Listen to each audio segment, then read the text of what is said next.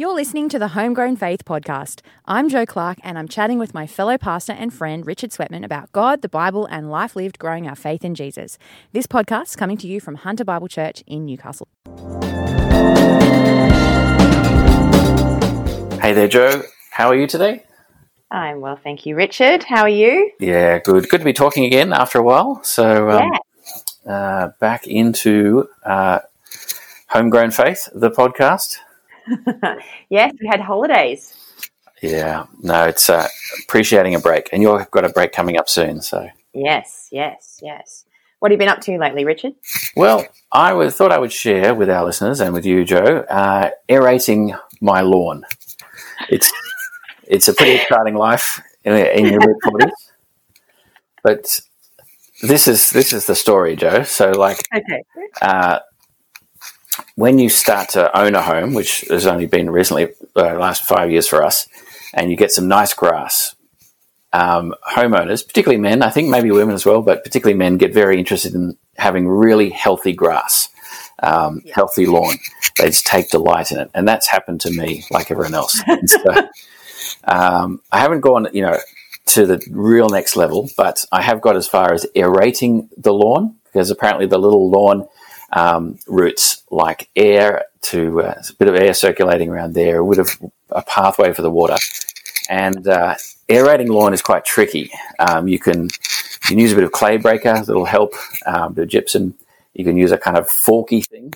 But the humorous thing that I've just recently got or borrowed from a friend is a pair of lawn aerating booties. Oh my goodness, I was totally picturing you doing that, and I didn't know if that was actually a thing or not. Oh gosh, it is. It is. So these are like uh, sandals that you strap over your regular shoes, and on, on the bottom of them, on the sole, are these spikes, about 15, 20 spikes or something on the bottom. And so, yeah, you put these on and just go for a little jog around your lawn, aerating your lawn. Now I'm picturing you, Richard. You've got a grid system in how you'd approach the aeration to make sure that you have equal application of aeration. Is that true? Um, yeah, well, it wasn't quite, it just wasn't a complete random run around. it was a sort of up and down kind of thing. Um, and you have to sort of because the spikes are going in you have to sort of lift your knees up and have quite a like up and down sort of this isn't a this isn't a front lawn activity necessarily. This is this is a back lawn no I haven't, I haven't yet done it on the front lawn um, i need to that's on my to-do list but i i kind of want to do it at a time when not a lot of people are around so Oh, so Uh, he, I'm picturing sort of sort of glorified rugby cleats, like Yeah. really Yeah. long, longer than that though, Yeah. quite long. spikes. that's Yeah, that's what it's like you kind of sink down and so uh, yes joe i have aerated my lawn as well as fertilizing and watering a few other things and uh, i'm wandering out there every day to see see if any more any more runners have grown or any Yeah. Okay. the health Yeah. of the lawn. and uh, this is this is my question. Are you seeing the immediate results, or is it more like you'll see them down the track? I hopefully see them down the track. Maybe immediately. I was tempted to do a, like a control section. One that got the aerating, one that didn't. But I just that thought, would make sense. oh, I'm not that interested. As a, a, a true scientist would do that. So yeah, Yeah. Yeah. that's Well, a true scientist would do like a blind control, so someone else would have to. That's true. yes, so nobody would know which was the aerated part. I mean, you can sort of tell a little bit of brought up stuff, but yeah, Yeah, right. science Mm. and lawn care. But uh, no, I'll fill you in if there's any exciting news with my lawn, joke. excellent. Excellent. How about Oh, you? What have you been up to? Well, I have my um, second blood donation appointment in a week today. Oh, great. Yeah. yeah, great. well, that's because How did you end up with I- the I, giving um, blood story? yes, well, I haven't been able to give blood for six years, and I had been chugging along giving blood for a while, and then had to stop for a period, and realized that it's Yeah. back on. I'm ready to go again. So I go into um, give Yeah, blood right. last week, and I have tricky veins. That's always been the case, and so in the past it was Ah, always like um, on the file it would be like senior phlebotomist required because I didn't know that that was a thing. Phlebotomist is someone who takes blood samples, apparently. I, I love um, that word, a phlebotomist. A phlebotomist. So she would come along, or he would come along, and they'd they'd ask me if I'd truly drunken enough water, and um, put the cuff up so high that uh, you know my hand would stop feeling good. Um, and and then one of the last times before I had to stop, um, I had two misses because often I'd have one miss, but I had two misses. Yep. And so I went away not having been able to give blood. Um, so anyway, six years had passed. I go in last week, really excited. I had Yep. drunk so much water in anticipation and had a really hearty meal in anticipation of donating my blood. Yep. Um, but we had two misses happen again. Oh and no. so today, I know, I know, today is my last chance that if I get two misses again today, it's done forever and my blood donation career is ended. oh wow. Yeah. I know. So it's a high stakes day Yeah. and I have already been drinking a lot of water. Yeah. And fortunately, one of the ladies who did the needle last week for me, she was like, just to let you know, I also can't donate because of my my veins. And I was like, oh, solidarity. Oh. Someone Yeah, who yeah. understands my plight. so Wow. anyway, the plan is today, if possible, to give my blood. But who That's- knows? Yeah, that's great. Well, I hope it works out. I've actually, I'm not allowed to give blood, unfortunately. I have Ah. excellent veins. You can see them from across the room, and I can Yes. I can fill a bag of blood in about ten minutes. Um, but I, a few years ago, I picked up some antibodies. I don't know why. It's, it's, Oh, it's- no. and I'm O negative as well, so like I'm a hero at the blood donation center. They're like, welcome, Welcome, welcome, come. special person. we will take your blood every 12 weeks. Yeah. Yeah, I really looked into this, and it's like, no, you can't give blood. I can, gi- I Oh. can give plasma, but that involves like two or three hours at the center, and I'm just Yeah. got to. That's a bit more difficult to weigh up. So Yeah. Oh, that's a pity, Richard, because you do have good veins. no, that's right. I can't hide them.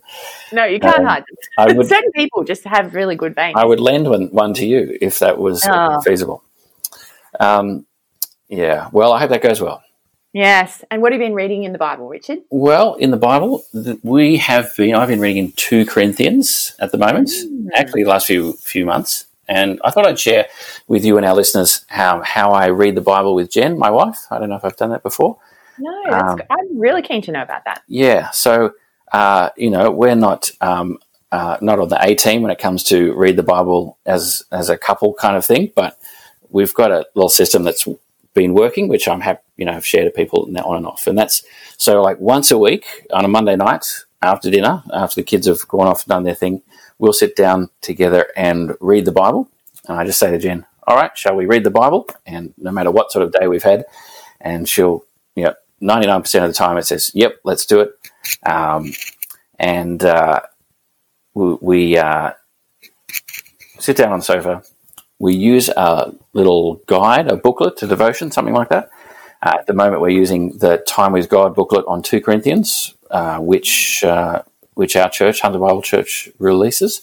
I didn't actually write this one, so it's um, uh, it's totally fine. Although if I had written it, it probably wouldn't have made a big difference. But we used a little booklet just because it's a bit uh, takes the stress out a little bit if someone else is asking the questions.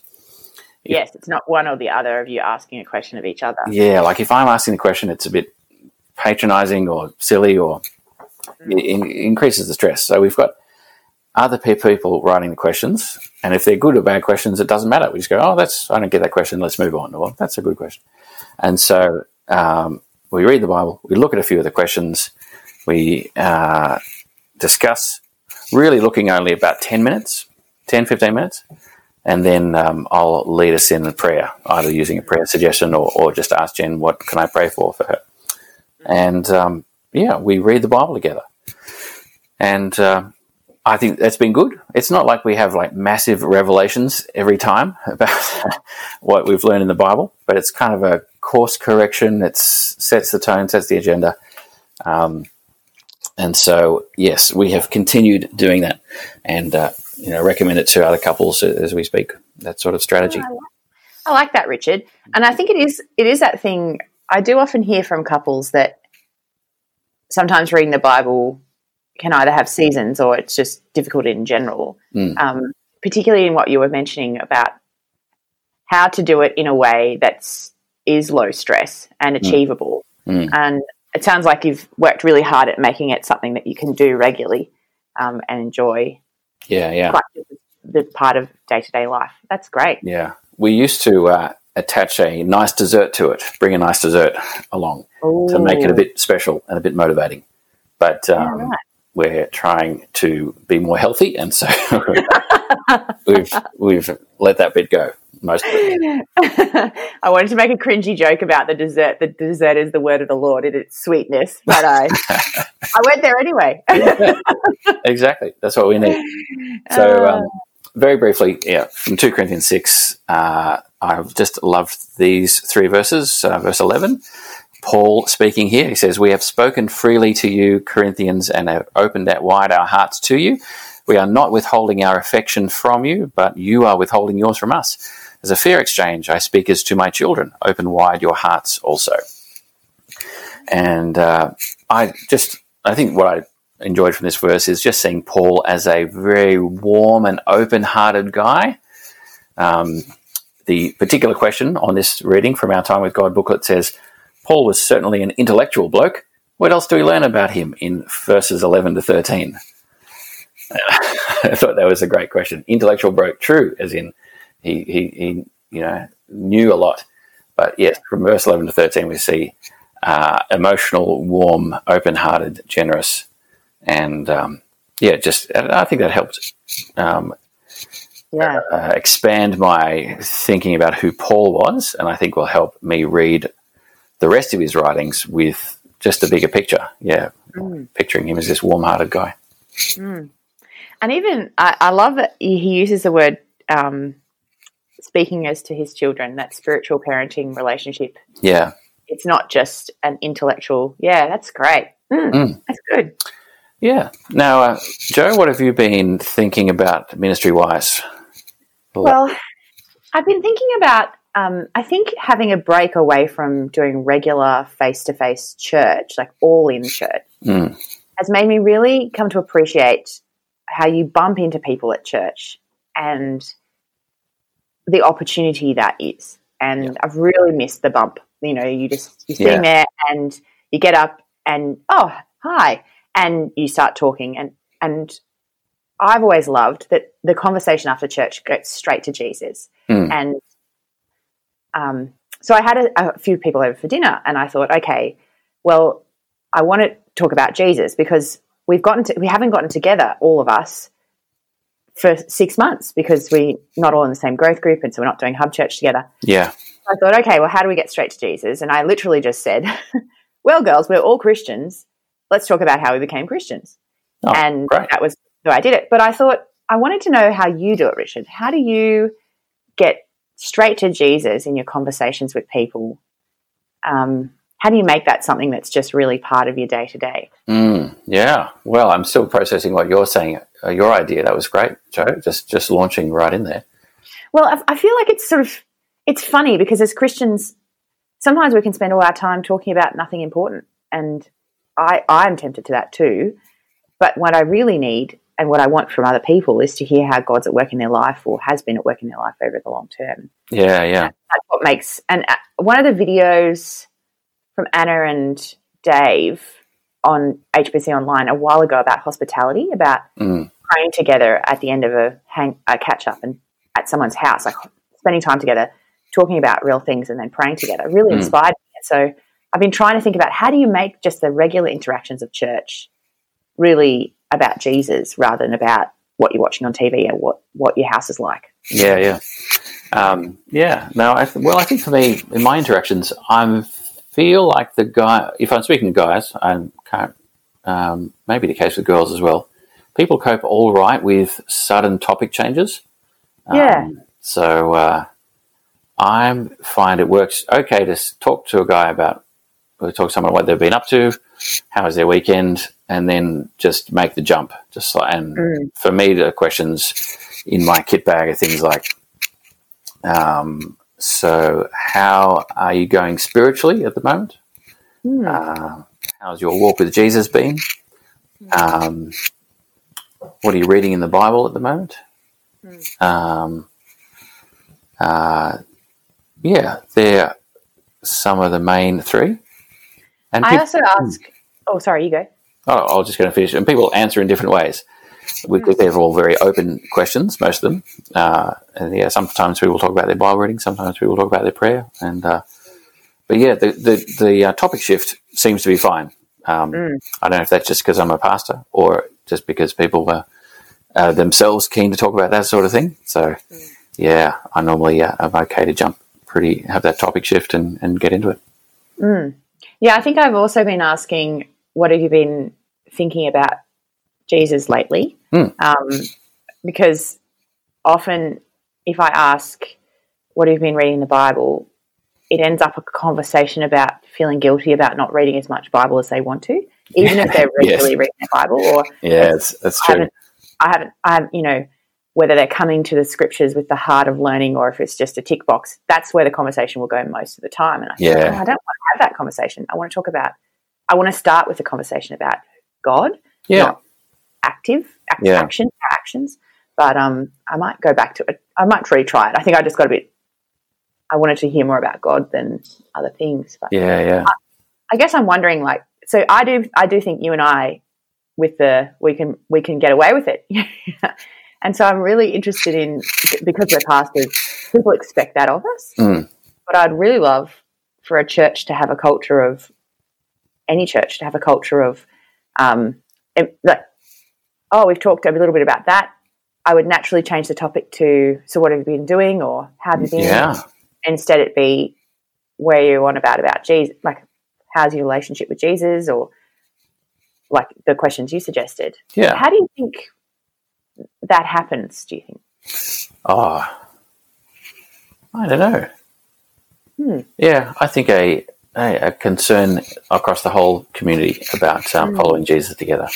Mm, So, a question like, um, yeah, as we share, you say, oh, you share as you share something about your life, you you, you talk something from a, on the spiritual side of church or growth Mm. group, and then ask someone how are they finding being a Christian at the moment. mm.